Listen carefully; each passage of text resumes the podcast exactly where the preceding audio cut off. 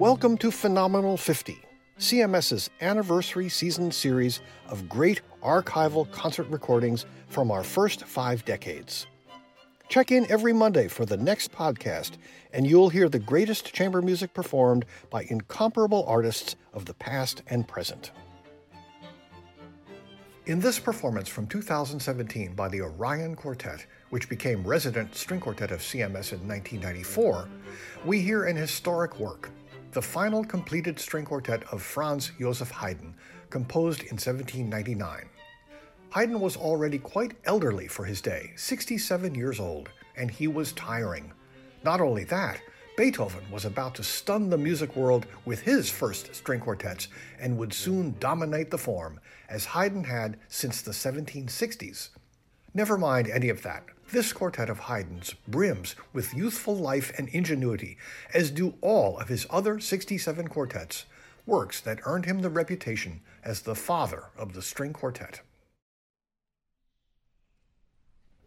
Thank you.